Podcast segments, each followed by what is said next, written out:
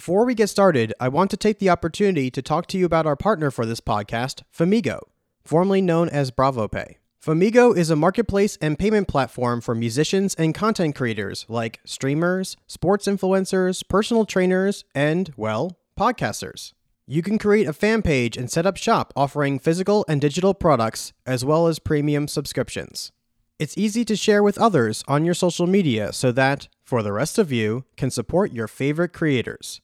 Check it out at famigo.com. I'll leave more info in the description. You're listening to the 8020 Show, an inside look into the music industry.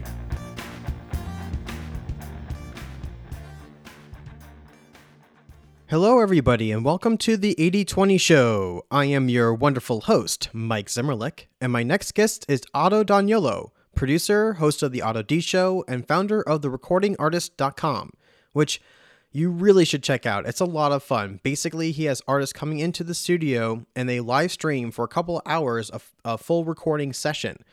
And basically, what he does is after the session, the following day, he mixes that song, also live streamed. Honestly, it's a fantastic way to really see behind the scenes of what the recording process is like. And it's just a fun thing to watch, honestly. It's really a lot of, it's a blast. It really is. In this interview, we explore how Otto got into music and production, as well as going into depth into what it takes to run a recording studio. Please enjoy this episode with Otto D'Agnolo. Hey, Otto, how are you doing today? I'm doing great, Michael. How are you doing? I'm doing fantastic. Thank you so much for being on the show. I really do appreciate it. I really appreciate being invited. It's going to be fun.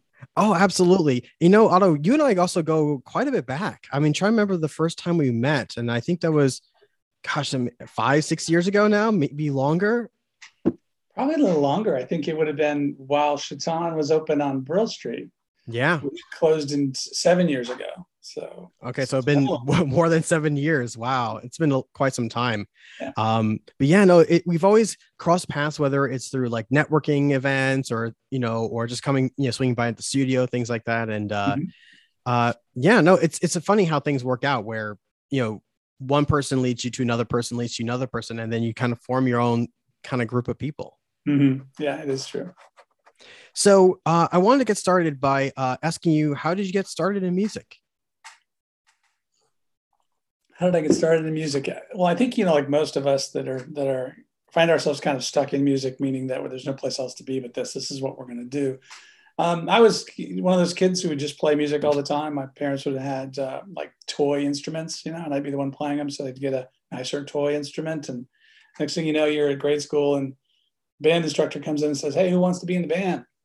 Sign up on this sheet on the wall. And so I went up to sign up. I was in third grade and you could pick your instrument, which I thought was impressive. I figured they must have had a big box of instruments. So I put trumpet, you know, because uh, my dad had some trumpet records I really liked, Al Hirt and stuff. Uh, it was really great records. And so, uh, the, you know, the band instructor comes back to pick up the piece of paper and says, "Okay, everybody, uh, band class will be on Monday, and make sure you have your instruments." so I was like, "Okay." I came home and told my mom, "Hey, mom, we have to get a trumpet because I joined the band." And they were kind enough, my parents, to hunt down a trumpet. I think we rented one for a while, and then we bought one, which I still have. Wow. And that's really where I started playing music. And then, you know, a little later, about seventh or eighth grade, uh, a friend brought an electric guitar in for kind of show and tell day, and he played Jingle Bells on electric guitar, and all the girls went crazy. And I thought, hmm, that's more interesting than trumpet. so uh, I definitely wanted to get an electric guitar, which I then did, and joined a band with some friends. And our first rehearsal was two days before our first gig. They already had a band. I was the last guy to get to be invited to participate. And um, I remember they, they we got there in the first rehearsal. First song we're going to do is "Communication Breakdown" by Led Zeppelin. So my buddy, and we're 13, and so my buddy is like, "Here, here are the chords, A D A," and I'm like, "A D A? What do you mean? What are chords? I don't know any chords. I just got my guitar." He's like, "Okay, then you just play lead," which meant just play notes and figure out which ones you can't play in every song and don't play them. You know, memorizing that on the fretboard in two days before we played our first little show so that's kind of how it all started you know way back when. And then there's just no stopping. You you you keep playing you keep uh, getting better getting a nicer piece of equipment you know, getting better guys in your band getting more serious. When i was 16 we all joined the, the musicians union in peoria illinois so we could play in clubs. And you know my dad had his own uh, business. And so growing up um, you know, we saw an entrepreneur. We saw somebody who was doing everything all the time. And so we didn't, I don't think any of us of the seven kids, I was third of seven, any of us wondered where we work. I think we all wondered what we'd run, you know, because that's just what our parents did. And so, um, you know, I was the one who ran the band. I would make flyers and put them up all over town, and I would book the shows. And I was just the one who did work, who understood the work that was involved, where the rest of the guys really didn't see any work in it at all. You know, they just wanted to play. So that's really what got, kind of got started. So, so being 16 now, doing all these things, was that the point where you knew that you wanted to do this professionally, or did you know even earlier than that? I remember the very remember that first gig I told you I was playing where I didn't know any chords. Yes. Uh, at the time, all of my brothers and I shared a bedroom, and so um, I was I came home from that gig that night, and I woke up my little brother, who's a, who was a year younger, and I shook his hand, you know, with that big grip. and I said, "I know what I'm going to do with the rest of my life." You know, he was like, "Great, can I go back to sleep?" so I think I think it did. It struck me immediately that performing was uh, being on stage was something I was just always going to do. Um, surprise, surprisingly, maybe I quit playing when I came to Arizona in, in 1989 when I moved here. I'd been in the recording business as an instructor at a recording school in Ohio for seven years and, and came out here. And I really wanted to just engineer and produce. I think that I found in the studio I could hire musicians a lot better than myself. And so it was much more fun to have great people playing the records instead of me playing the records, you know. And so I kind of didn't play. And, and for years, no one out here really knew I was a musician, which is kind of funny. Because then uh, a friend of mine asked me, who did know, asked me if I would play at the fair, state fair, because she had a stage to fill. So I got a bunch of my favorite friends in town who were players, and they learned a couple of my tunes and you know we played and and that show was the first time I'd played probably in 10 years and I was surprised I was surprised I was off stage so long. And then it still took another 10 years before I started playing again. So wow. for about 20 years I just didn't didn't play out which is kind of odd. But now we play out uh, you know I can I can book I can pull in about 30 people to a show of my original music at $10 a head. So my band costs me you know 1500 bucks. So I don't play a lot because. but still, um, that that's amazing, especially after that much of a gap to, to come back to music and then bring that back in as know, a musician. It's so much fun, and now I, I am in two other uh, tribute shows where the show itself draws an audience. So you know, I don't have to worry about that. I don't book it. And for the first time in my life, I'm a sideman. I, I'm I'm singing in this Brooks and Dunn tribute show where they book it all. They just send me my itinerary. You know, I go, go to the airport, I go to the hotel, I go to sound check, and everything's arranged. And it's just amazing how how wonderful that is. Not being in charge of everything and just getting up and singing and going back home. So that's yeah.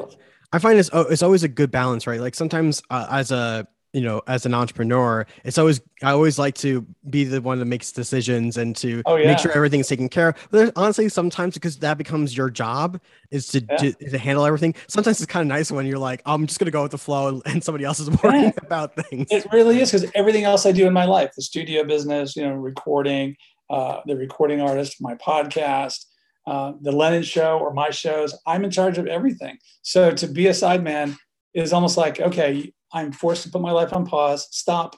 You can't work. You're on our hurry up and wait schedule, you know, until we get you back home. And so there's a whole lot of, you can sit there and go, oh, I would do this different. I could maximize this time better. I could do this or I could do that. But you just kind of let that go and go, it's not my job. I've got my guitar on my back and I'm going to go where I'm told. And it forces you, at least for me, it kind of forces me to shut down. And I never shut down.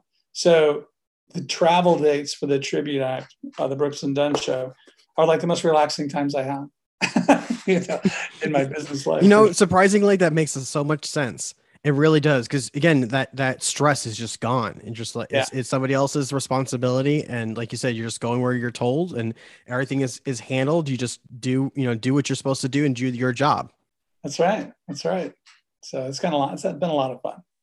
Absolutely. So, um, going back for a second, so you mentioned about being, you know, doing producing and engineering. So when did you get into into recording on on that side of the music industry? Well, before you were born, I found this ad in Rolling Stone magazine to go to a place called the Recording Workshop in Ohio.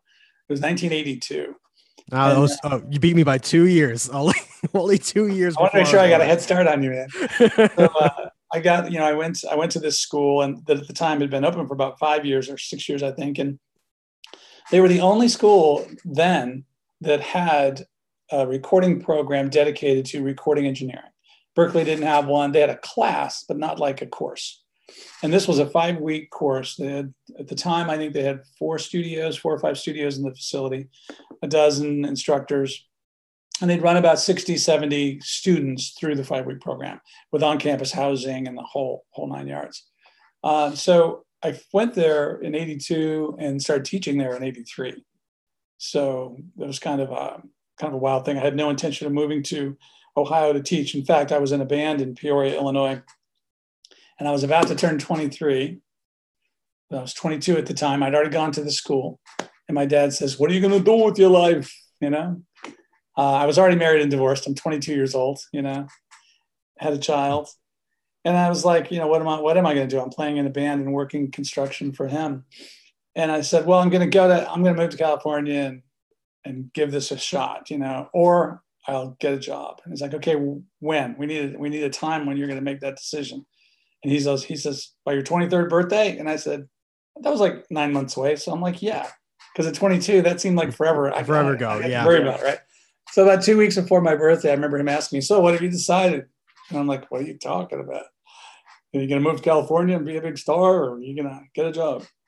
And so, uh, you know, being, I had a chip on my shoulder, I, without thinking, I just said, I'm moving to California, you know, because take that, you know. And then I went to um, a band practice, told my band I was quitting because I was moving to California in two weeks.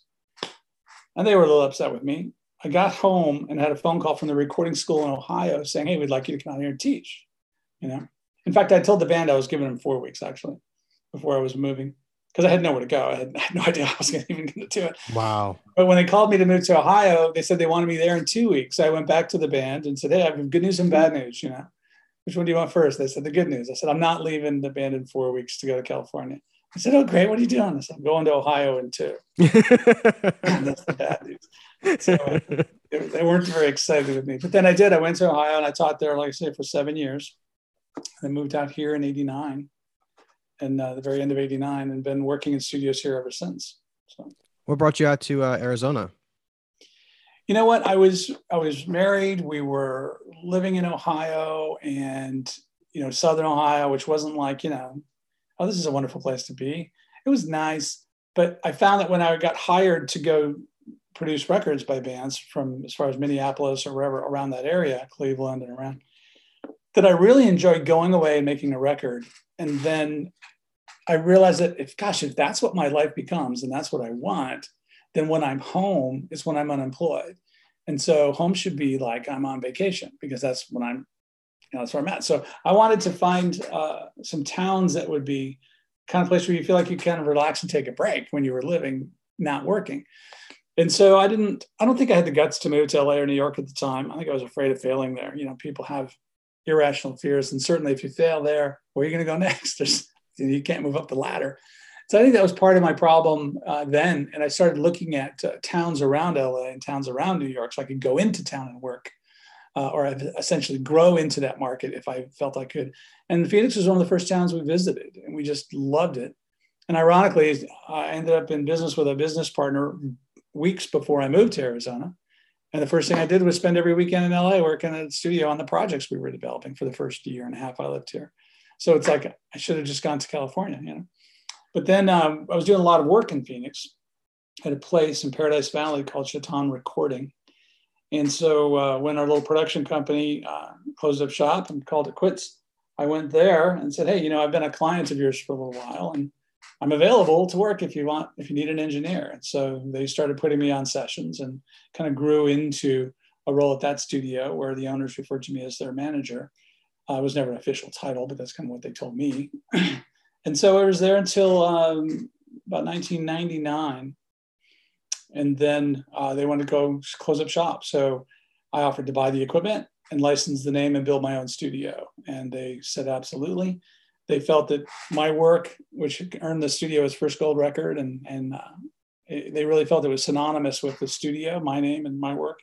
So they licensed me the name Chaton for one dollar, and said that I could use it as long as I was in the recording industry, and then I would refer back to them when I decided to quit. Wow. So I built Chaton Studios to create a different name than Chaton Recordings, and it was in Central Phoenix, and built it through the year of 1999. And we opened in January 2000, right at the new millennium. So, uh, and then was had that facility for 15 years. Closed up shop in 2015. That's incredible. And over that time, I mean, you you've worked on projects for some of the, like the the you know the large largest individual you know players yeah. in the music industry. So was that all through through the original owners of Chaton, or was that something that you worked on your own or through your partners? Like how how did that process go about and getting those opportunities? Well, I'll tell you what, I would say that if anybody wants those opportunities, build a big fancy studio because those clients are looking for that place. And they'll typically bring an engineer, bring a producer, or you know they may they may actually want to deal with the local talent but typically they just need a room. And so there's a certain level of of room that they kind of feel comfortable and or required. So today that's probably changing. Today everybody works at home and everyone's used to that. And the, even the famous producers that are up and coming now that have had all these hit records have never been in a big fancy studio. They've done it all at home. So that maybe the power of that of that position is going away but certainly in in the late 90s and, and 2000 to 2010, you know, the first 10 years I had that facility, um, at least half the calls were because they were looking for a big fancy room in Phoenix, and I happened to have one. Uh, once you then work with them, then you become the guy, you know. So now they'll refer people or they'll come back to you when they weren't going to. So we got weird referrals. You know, we had a rock star from Germany uh, who lived in Uruguay. He'd retired and decided he wanted to do a record in the American desert Southwest. And through a mutual friend, he was directed to me, and we ended up. His whole family came to town, and, and we just had an incredibly wonderful experience for a month, month and a half, making a record. And so, you know, that's that was something. And then, of course, the, the biggest asset from an engineer and producer uh, career, in terms of moving your career forward, are your clients. I did a record with a particular saxophonist, uh, Eddie Mininfield, who was playing on a Wayman Tisdale record. I did Wayman's first record when he moved here to town. He signed to the Phoenix Suns as a basketball player, and he also signed to Motown's jazz label, Mo Jazz, in the same week. So I got to work on his first, you know, major release and his second album as well. And Eddie was a sax player that he had in his band. well, Eddie was in a bunch of bands, including he played with Sheila E. all the time. And his first tour was with Prince and Purple Rain and Eddie loved working with me. And John, uh, you know, Parrish, who was the Paris, who was the drummer, who is now with Earth, Wind, and Fire for the last 15 years. You know, um, these guys just loved working with me and loved how they felt comfortable with me in charge of the gear. So they started taking me out of town on all kinds of records. Every record they were involved in, they wanted me to be the guy on it. So um, the, you know your clients if, if that's what you want to do in this business your clients are the ones that are going to lift you up. As their careers rise they're going to take you if they feel confident in you. You know the, the newbies the first time you work with them even if you're brilliant they can't tell. They've never worked with anyone. So those clients might rise and they won't take you because they think you're just the local guy. So you see a lot of those slip through your fingers and then they come back later and they go wow you're really good. It's like yeah you couldn't tell could you back in the day Um, but so, I mean, I've had a few of those too, which is kind of funny. But ultimately, I think the, the most powerful asset are relationships and making those artists feel like no matter what comes down the pike, you know, you got that covered for them. And I think they don't want to know MP3 and sample rates and microphones and tech stuff. These days, maybe more and more are, are computer savvy as they record at home. But in the beginning, they were like, talk to my engineer. I don't I, I, I want to play my horn or I want to play my drums, you know.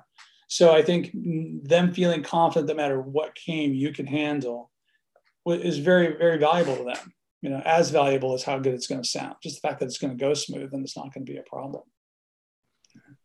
Absolutely. Uh, so. So it's, it's interesting because I I've heard from so many people, especially ones that want to get into the music industry on the recording side, they want to own their own studio. Like that is like their dream, right? But obviously, like you like as you know, it's expensive because you have to get the space and you have to whether you're owning the building or renting uh, leasing the space but then also all the equipment that can easily lead into the hundreds of thousands let alone tens of thousands of dollars to do yeah. so that can you know I, that can seem very overwhelming uh, yeah. for especially people that are just starting starting out. So, um, for those who are looking to own their own studios someday, um, do you have any recommendations for them, especially in you know in today's society? Yeah, well, initially I would just say first, you know, substitute the word studio with anchor, and then let's talk about the purchase. You know, because once you have a facility, you're not going to work anywhere else. Uh, I was going all over the country making records until I built a studio, and then you know they wanted everyone came to my place they wanted the same fee as just me because they were saving the studio fee you know and that's just the way rates were but um, not just you know you mentioned the cost of getting in and getting set up and acoustically designing and equipment but you know what? Two years from now there's cooler equipment and your clients want that. So it's not just getting the equipment it's constantly having the the best cutting edge state of the art top of the line everything because that's what they're looking for. Now if you have a home production room you can have your gear and you can always go rent the studio that has everything on the days you need it for whatever project. But if you're going to be that place, you have to always be upgrading. You have to always have the best of the best. You know, and sometimes you have to have a whole lot of things you don't need very often, but you need them. You know, like, do you really need a, a, an acoustic piano that's nine feet long? Some days you do. And so, you know, it, the record we had we did we did a sample record for Pro Tools. Uh, it's a of the Ravenscroft piano. The guys who did that brought the piano in and recorded each note at each velocity, you know, for the sample software. So it's like, okay, well, that required a room where you could put up 16 microphones and get different sounds across the room all at the same time that could then be blended later into the the mix, you know. Um, so I mean that was something that required a room. I had 22 string players in there for a for a score being done by a, a writer in LA. Um, came to Phoenix to save some money when the union was actually on strike, I think in California, and some got a Phoenix orchestra together. And he gave me one of the highest compliments I'd ever gotten as an engineer. We are halfway through these this date, and I have the score spread out on the console, you know, and I haven't read music since I played trumpet in grade school, but I can tell when it's going up and down and where a space is, so I can find my way. And in Pro Tools, you have the bar markers set, so you can follow the score. And he would say to the director, you know, I want to pick it up at uh, beat three of bar 22. Uh, we'll cue it from bar 20. Then he looks at me, and instead of having to say it again, that's where I am. I can see it on my screen. I've queued up, and I would just go. And it kind of shocked him that I was always ready. And at one point, he just stopped the session and he goes, "This is ridiculous." And I said, "What?" He goes, "It's like you're not even here." And I said, "What do you mean?" He goes, "You're invisible." You you're not holding us up at all. I don't understand. Every engineer i work with says oh i have to do this. I have to set this compressor. I can't find that spot. I can't read the music. And i said well thanks. You know i mean i hear you say where you want to go. I'm just going there. I heard what you wanted to punch in. I heard the tracks.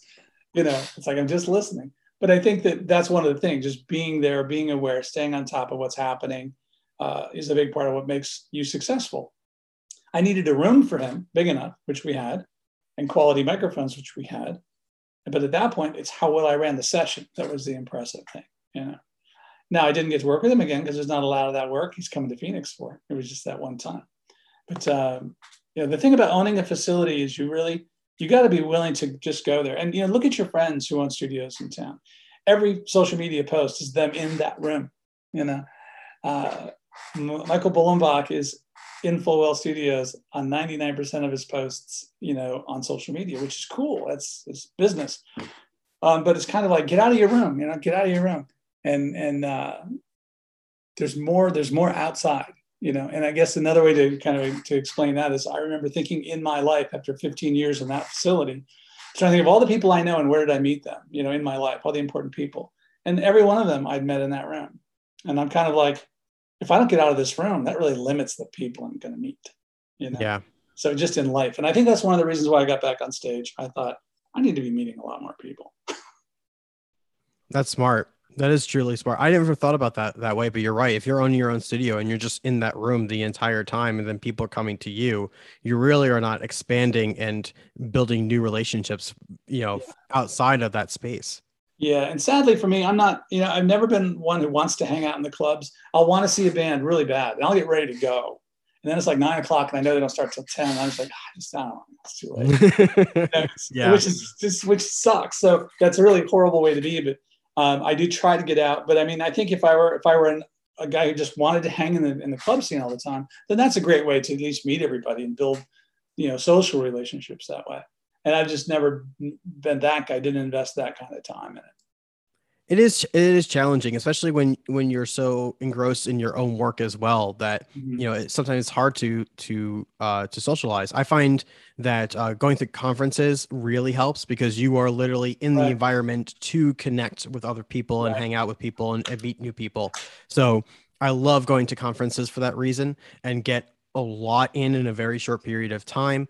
Uh, you know, there's a lot of other tools out there, especially these days. Uh, I'm a big uh, uh, believer in Clubhouse. Ironically, I haven't been on Clubhouse in a couple of months, but um, Clubhouse is a fantastic tool. Uh, I just got know, involved with it a couple months ago, actually. But it, you know, it, it is really great. I really like it a lot. It does uh, you you could not only jump into just chats and just listen into people, different experts on all kinds of different subject subject matters, but there's um, especially the smaller ones. They'll you you can raise your hand and be invited up on stage, and then literally have a conversation with people.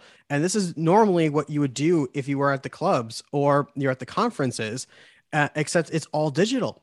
Yeah, and it's happening all the time. So now you have that that whole interaction, even though you're not re- seeing these people in person, you're still getting that engagement. And yeah. I've actually made friends from Clubhouse. Like I've never met before in my life, and and I've just only chatted with them on Clubhouse, and now I'm friends with these people. Yeah, it's pretty cool, huh? I've been so amazing. impressed with the environment created by Clubhouse that that I have access in Clubhouse to people I could never have reached, never have communicated with who are it's like oh my gosh i wish i had known you 20 years ago you know? So it's it's fascinating. It's a fascinating app. Absolutely. And that's the thing is like I, think these days you know anybody who you know you know at least at the time of this recording is still you know conferences and things like that is, is very much you know in a very gray area whether it's going to happen or not. But you know despite that there are so many tools that are available for you yeah. to connect with people and yeah. you know you definitely want to take advantage of that i mean there's really there really is no reason to you know to not take to utilize these uh, opportunities to really get to know more people because that's the other thing too being a studio owner like you said it's like it's all about who you know it's like you know you need yeah. you need people to to refer you um to others and to you know appreciate your work or even to know that you exist and have a space life is a contact sport that's you know I love that. That's great. That's the title of a book by a man, music manager. I think his name was Ken Kragen years ago. I knew what that because I was like I heard that phrase before. You're right. That's where he I says I never leave an elevator without everybody's business card because you don't know if they're not the person you're looking for. You know, so I thought that that's that's pretty fascinating. I've never quite done that. Hey, can I get your card? Can I get your card? I, but maybe I, he was exaggerating, but that's an interesting point. You know? It is, and and uh, honestly, I do I do the same thing. I'll I'll collect business cards for people that uh, have nothing to do with music at all because you just don't know who they know or where they're going to lead in life, and also too even the people that don't have business cards, the people that are just starting out, you don't know where their journey is going to be. You have no idea. So that's why it's so important to be kind, you know, take the time to talk to people, get them to know you. Cause, you know, I've, I've had interns that went on and, and started working at, you know, at Fender. And um, one of my uh, recent team members uh, just got a job at CAA. So you just don't know. Awesome. Yeah, you just don't know where you know where people are going to lead in life, and I, am just a naturally that kind of person anyway. Like I just like mm-hmm. to talk to people and you know get to know them and be friendly with people. But you know there there's a strength there. Mm-hmm. so um speaking of uh going back to the uh, uh studio for a second here i want to uh we're all talking about like being friendly and connecting and networking. Um there's also the the struggles of running a studio too and of course one of them is troublesome clients in this case specifically artists. So um this is also a good question for those who are looking to do engineering producing. So i'm sure you had your fair share. Um, how do you handle those situations if an artist is um, being troublesome in during the recording session? Well, you know, troublesome is a broad term. So I will I will say this: there are troubles created by by the mere process of being the facility owner. So, for example, you're going to have clients who want to work at nine o'clock in the morning weekdays, and you're going to have clients who want to start at ten o'clock at night weekdays or weekends you know and a lot of musicians who perform on weekends want to work during the week but they want to stay in the same schedule of working late uh, and yet you'll get a call from penguin books and they want to do an audio book but they're going to start at nine o'clock in the morning because they're, they're off at five o'clock you know, and if they're calling you from New York, they're going to be off at five o'clock their time, which means you're going to be done by two or three o'clock Arizona time, you know. So you start really, really early. So it's kind of you have to be prepared to work around the clock because in between those sessions, you're doing all of the bookkeeping and scheduling and getting back to everybody you couldn't talk to while you were in a session. So you're you're really around the clock. So that's that's number one. And secondly, as a facility, you're not going to really pick your projects because if someone comes to you and says, "We want to do this," you can't you can't really say, "No, I don't want to do that." That's that's a discrimin- discriminatory business practice. You can't just sell to someone and not to someone else. If you're a facility, you have to sell that service to whoever wants it. Uh, if you're a producer, you can decide I'm not the right producer for your record. I'm, I'm not going to produce this record, or I'm not going to produce uh, audio books anymore. I mean, you can kind of pick and choose your work, but as a facility, you don't. It's very difficult to walk that line. So you pretty much have to take work that comes if you're available. And I guess maybe the only way to avoid the work you don't want is to say you're not available. You know, and so I tended to have. I mean, problem clients. One problem would be clients that don't pay Another problem is clients that don't behave, you know. Um, and I think clients that don't pay, everyone would have a different way to deal with that. I, as a facility owner, learned very early on that I would not confirm a date in the in the calendar unless I had a 50% deposit or it was a reoccurring client who I trusted, right? Mm-hmm. But once I had 50%, I thought, okay, well, now how bad can they screw me? It's just going to cut my rate in half if I don't get the rest of the money. And I'll negotiate not turning over the masters until I have that money.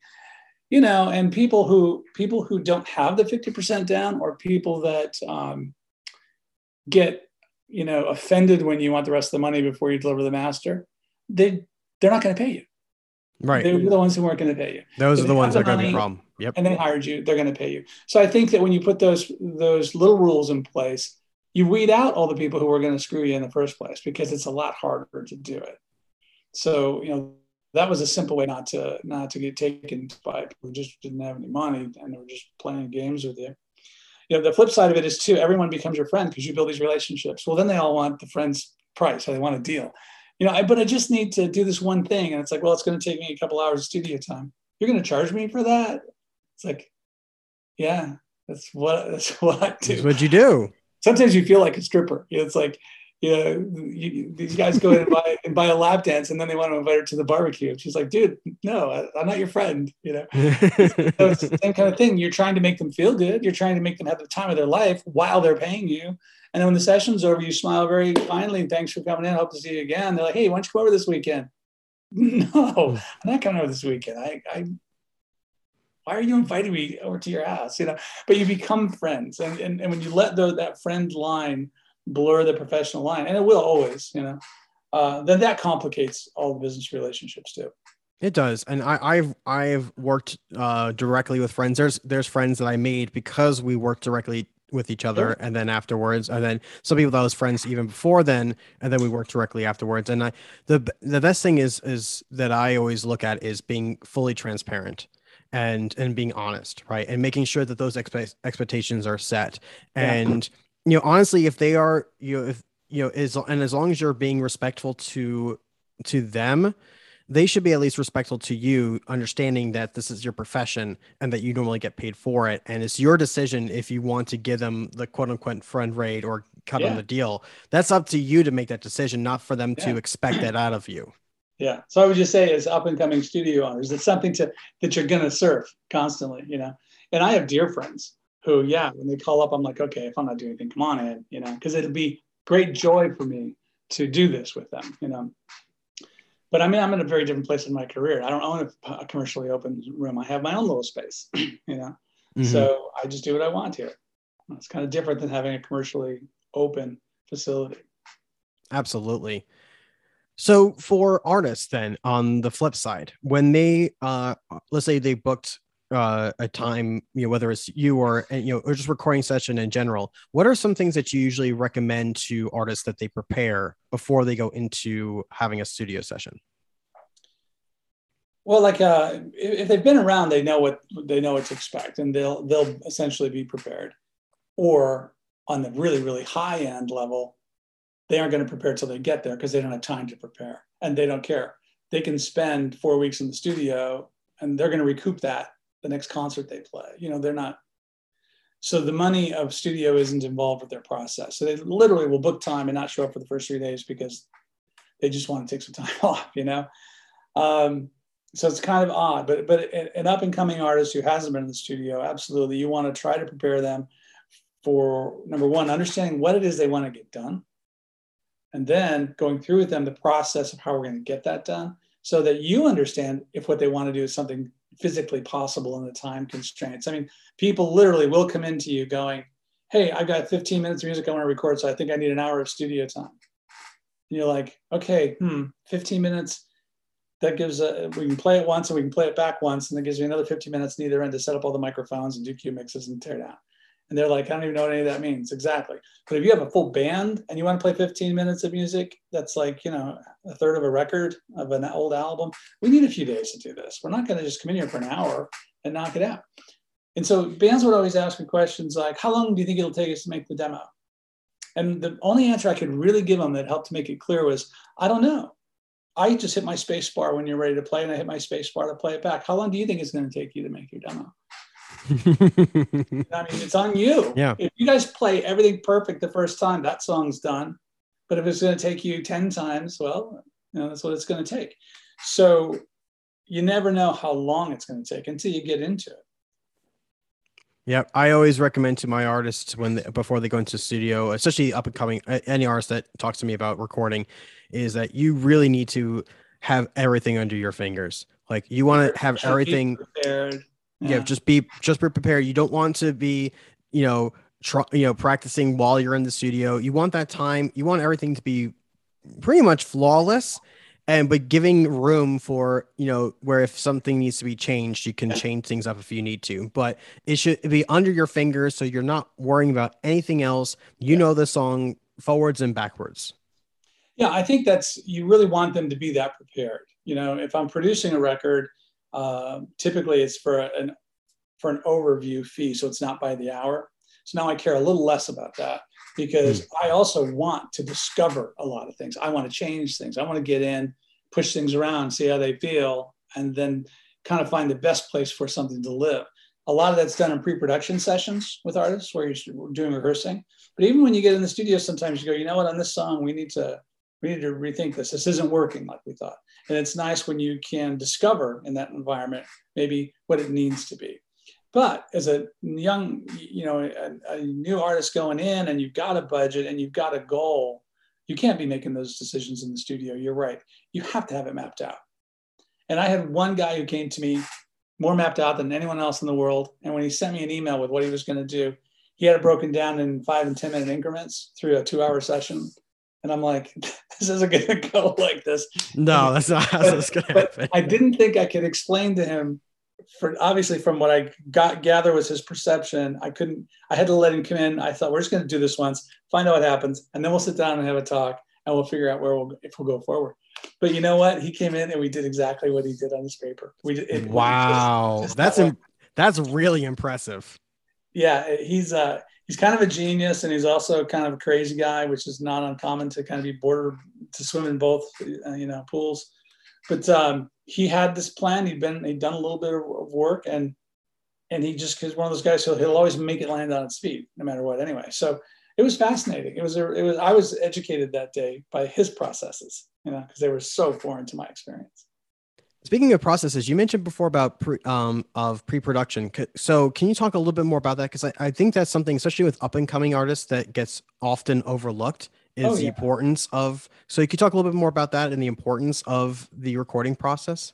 Yeah, I think when you've been in the studio, you know, anybody who actually goes into the studio and makes a record learns a lot about uh, what to listen for because everything is kind of laid bare and clear and clean. Uh, and so, in a rehearsal room, it's not that way. And so when you're in your little rehearsal room, maybe the bass player and the drummer aren't really listening to each other that close. And even if they're trying to, maybe they can't hear each other that well in that space. So you don't notice that while the kick drum pattern is doing one thing, the bass rhythm is only lined up half the time. And because of what the bass player is choosing to play, it's not working. The groove keeps getting broken, and he just needs to change what he's playing a little bit to match the kick pattern, or the kick drum pattern needs to change a little bit to match the bass line, depending on which more important to the groove. And a lot of times that's not identified in, in, in practice. So you get to the studio, it's like even if it's all grooving, then it comes to a drum fill. The drummer does the fill, and the bass player does the fill, and the guitar player does the fill, and you're like, wait, it's like everybody just said, screw you, I'm taking this, you know, and it's like that's not that's not how it works so we have to decide who's going to do what, and it all has to kind of fly in formation. It has to kind of make sense.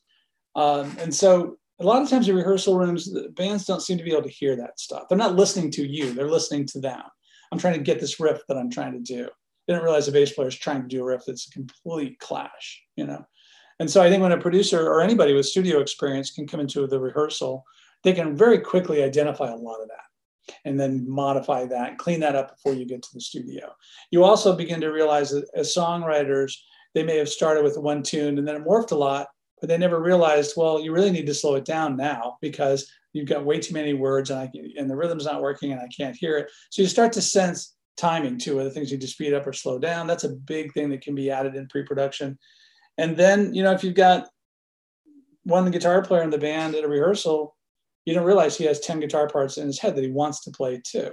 So if you get wait till you get to the studio and he starts to drop these things on you and, and they haven't really been worked out because he's never played them against himself, that's another problem. So that pre-production rehearsal time really lets the producer know how difficult the record's going to be and gets everybody on the same page about parts and getting all the parts worked out. I did pre-production with the band uh, for about two months one time, and I said, you know what, guys, the uh, the drummer was a problem, and and he would get better and remember everything that I said, and the next rehearsal he'd forget it all.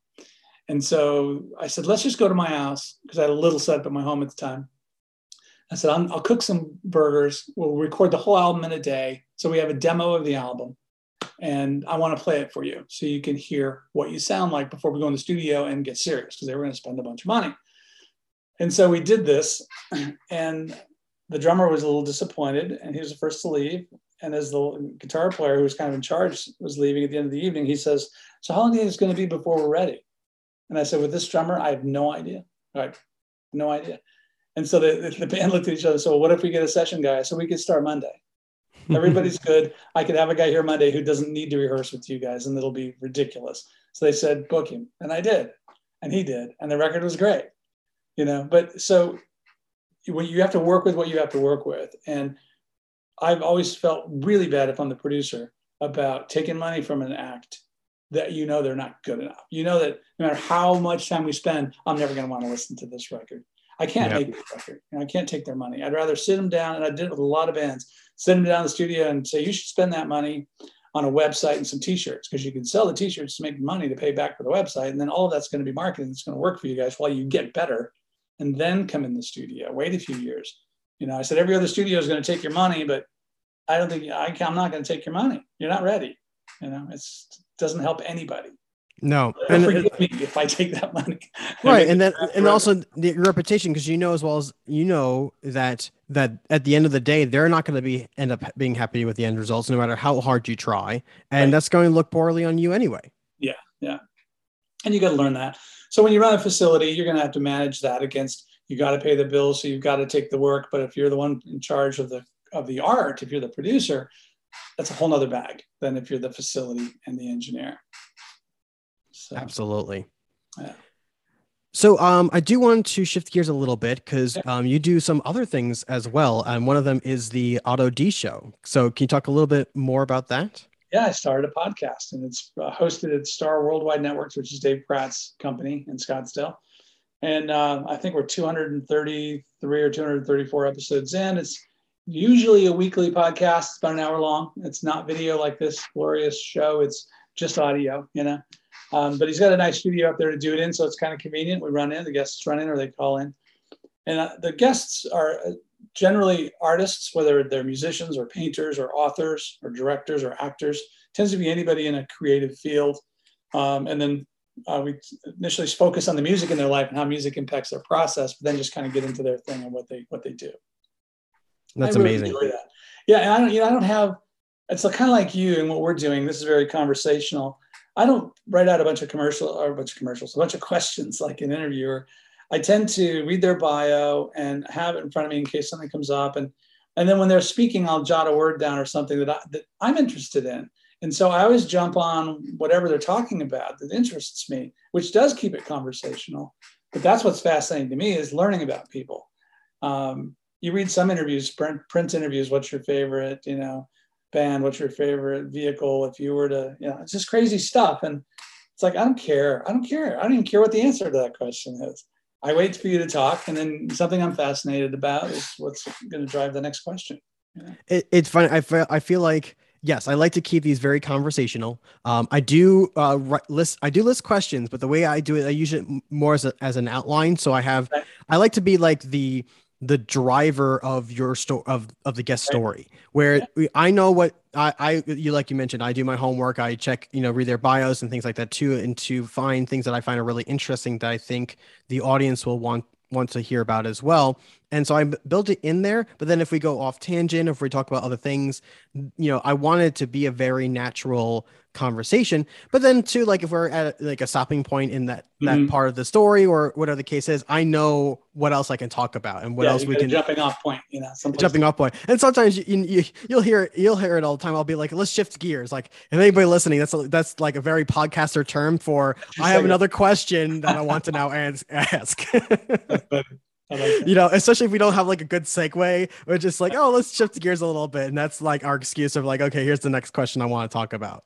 Cool. So, but yeah, it's, it's, it is, you know, I never thought, I don't like, did you ever think that you would be a podcaster? Cause you're, you were behind the scenes, you know, you're always behind the board. So, right. you know, I mean, you were a musician too, and you're performing, but you ever thought about, you know, like being, you being a talk host? Crossed my mind. Uh, in fact, I, I got invited to do it by Dave Pratt um, whenever whenever my I felt like my life was in the shitter, I'd go see Dave. I don't know why. I, I knew him. You know, we weren't close close friends, but we were good friends.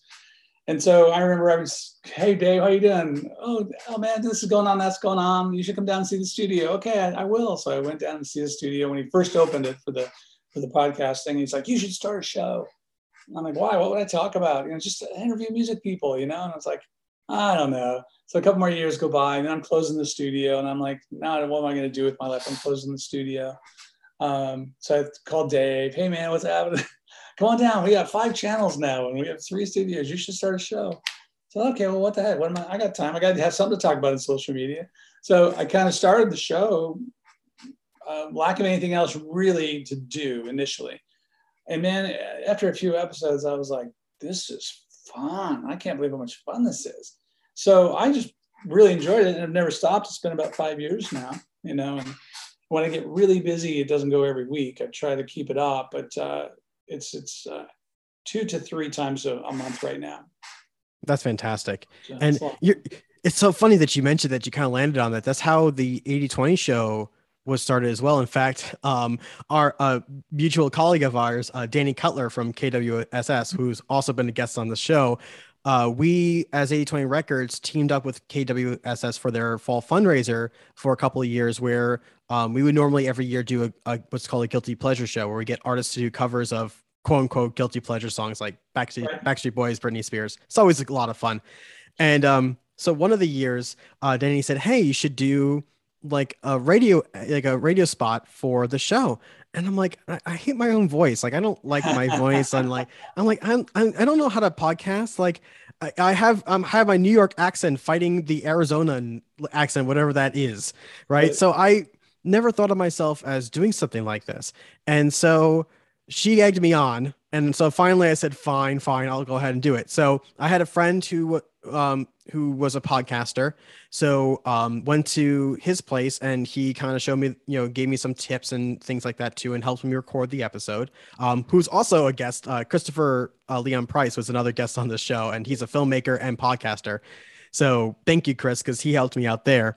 And um, so yeah, so we played the ad, and I would have like you know friends like say, "Oh, hey, I heard you on the radio. You're great." And you know, I don't know if they were just being nice to me, whatever the case is. But I had no joke, Otto. I had people in shows that I've never met before. They go, "Oh, are you Mike from 8020?" And I said, "Yeah." And they're like, "Oh, I heard your ad on KWSS. It was great." And I said, "Okay, well, I guess people like my voice on the radio, so."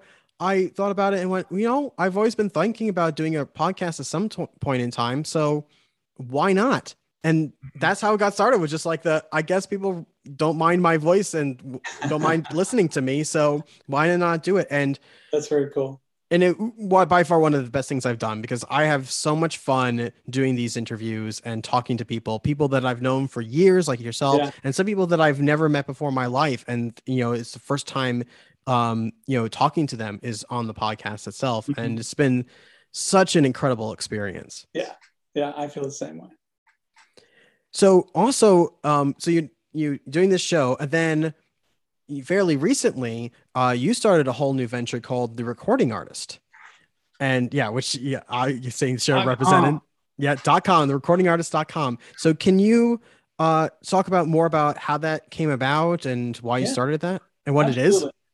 Well, it, what it is essentially is a, uh, membership subscription website uh, with a lot of free content and free pages. So you can go and sign up at the recordingartist.com. In fact, when you go to the homepage, you don't have to sign up.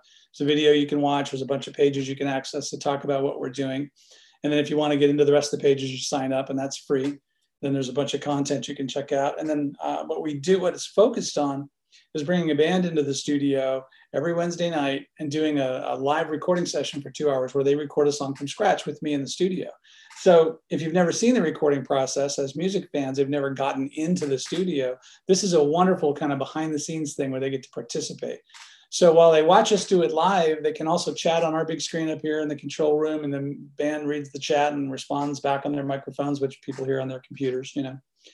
And so we do that every week. We for, we started last June and went through May. So we did 12 months, got 46 bands done in 12 months. And then I kind of put the pause button on until January for season, what I'm calling season two, because I just needed some time to finish the television show. We cut a lot of that content, including me going to rehearsals with bands, into a television show that's up on Amazon Prime. It's also on our website. So right now it's free to, to go to the website, sign up, and under watch our TV show. There are five, the first five episodes of the show are up there. Episode six will be up in a couple weeks. Hopefully, all 10 episodes will be up by the end of the year, which will essentially focus on most of the bands that we had in the first season. Um, it's funny because I don't know which bands are in there are going to be on the shows until I start to juggle the, the, stories and mix the music. And sadly, one band I was so thrilled about putting on, I'm having a hard time put on. And it was a band out of Tucson called Chateau Chateau that I loved. I just didn't like the footage I got. And I picked a shirt especially to wear for that session, and it looks horrible in the show. And it's like, oh god i wish i hadn't worn that. I don't want to see that. I don't want to see any of that footage. And th- their their experience and process shouldn't be sacrificed by my not liking my shirt. But that's part of the problem is making something that looks good. So yep. i'm still trying to figure out how i'm gonna i think i've got a couple ways i'm gonna squeeze them in because i really love those guys and I, am gonna get them in somehow. But so it's a, it's a bit of a juggle to get to get everybody into the show. But season two in january we'll be starting off we're lining up bands now got a few bands that we're gonna we're gonna be talking to and I'm excited about that. We're also in keeping it going once we get going again. Uh, we're talking to potential investment partners to finance our marketing and our cast and crew because right now there's a lot of volunteers and I can't stand that. I want everybody to get paid when we fire it back up again. And um, a few people are paid, but I want everybody to get paid, you know. And then on top of that, we're looking at, uh, I've been spending a lot of time all this week actually in webinars with uh, a couple different marketing guys relating to uh, funnels to generate the ads that bring people to the page that are the kind of people that are going to want the product that then sign up and that then get engaged. Because we really need the memberships to drive the the, the thing and finance it eventually. Uh, but to, to, if i could jump back to your other part of the question which is why did you start this? That's kind of what mm-hmm. it is and it's a blast and the bands love it and the fans who watch it love it they're they're here every week and then uh, the crew cast and crew level we always have just a fantastic time so it's just been a ton of fun. But the reason I started it was back when I had a big fancy studio in Phoenix, you know, around 20, 2012, 13, 14, business was falling off. Uh, studios were closing all over the country. More and more home stuff was happening. We hadn't gotten any major label record calls in quite a while. And the last two that we did get for the studio that, that booked like, we want the next three months. We just got to finalize who our producer is going to be. Well, once they got the producer, he convinced them to work at their house so we'd lose the booking, you know. Hmm. And it became just apparent that studios were less and less and less a viable uh, place in the in the music recording market than the producer who had a studio. They'll have studios or at least relationships with them, as do I now here in my house.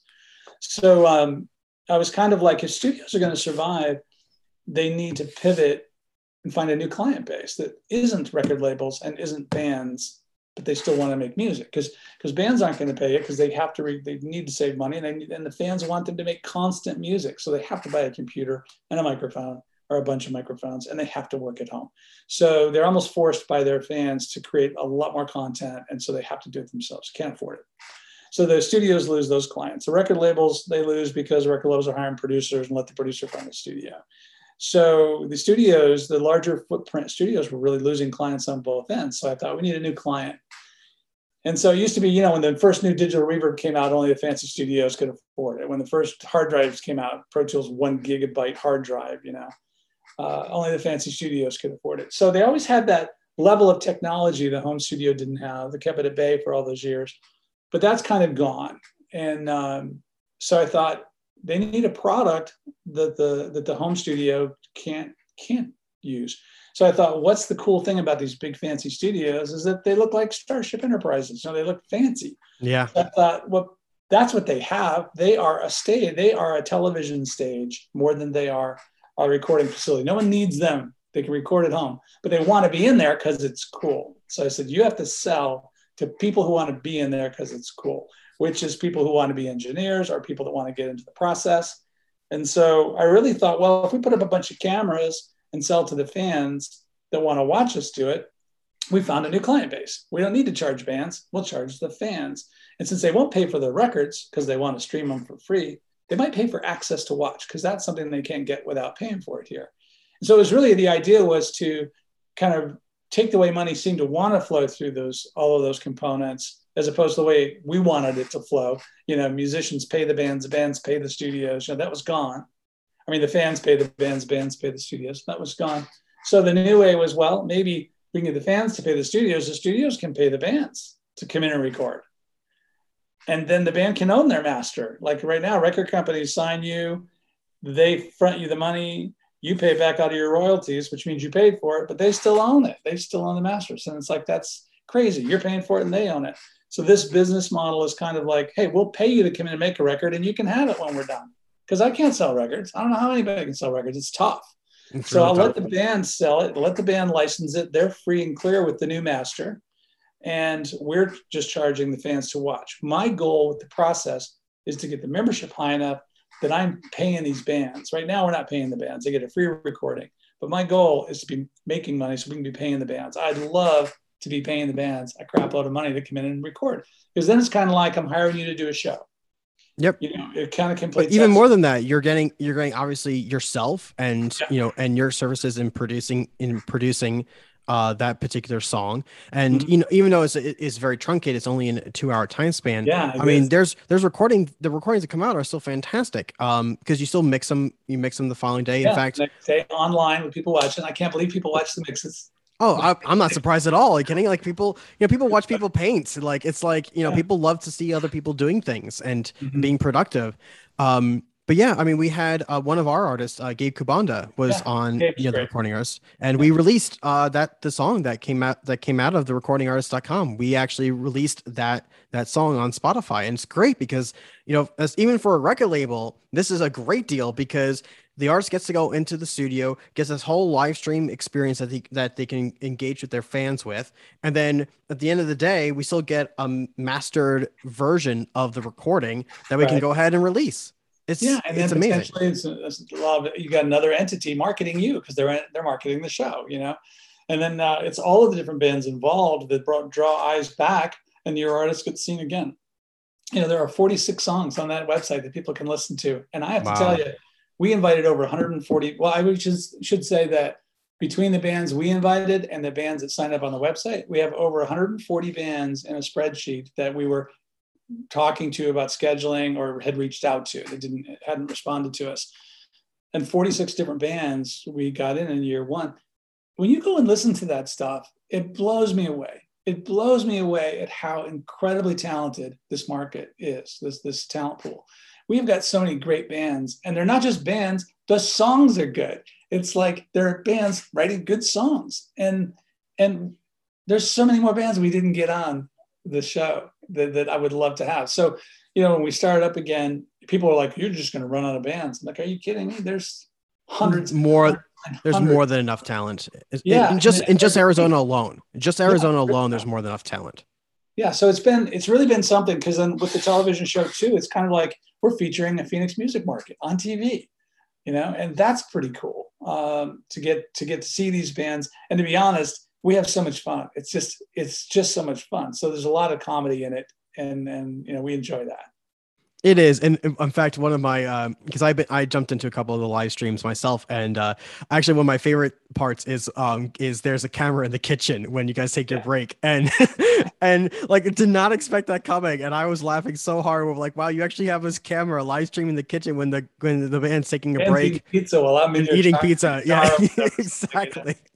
so yeah. I mean, it is it is such a fun, and that's I think the whole thing, right? Is like and I think this is just true across the board, whether you're doing something like this or producing, running your own studio, um, being a band, you know, you should, this is supposed to be fun.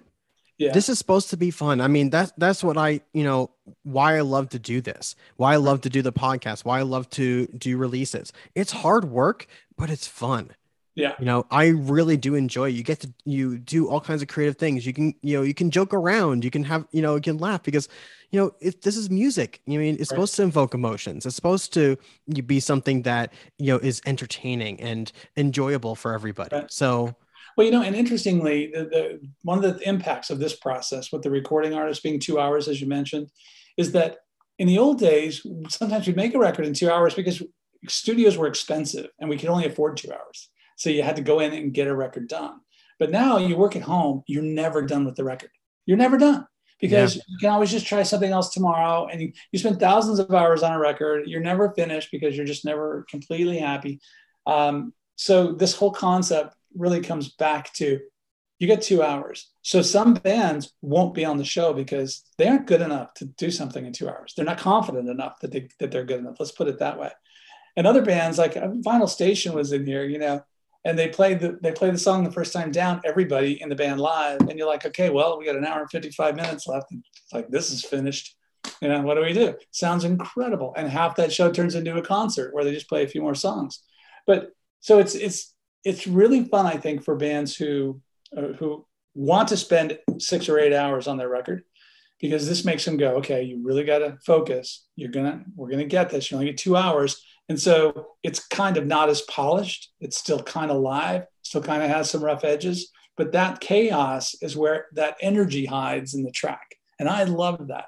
So I love pushing them through the two hour thing, you know, and really racing against the clock to get it done. That, that really lights me up to, to have that deadline. And it's a different, ver- and now is it truly a different version of the song.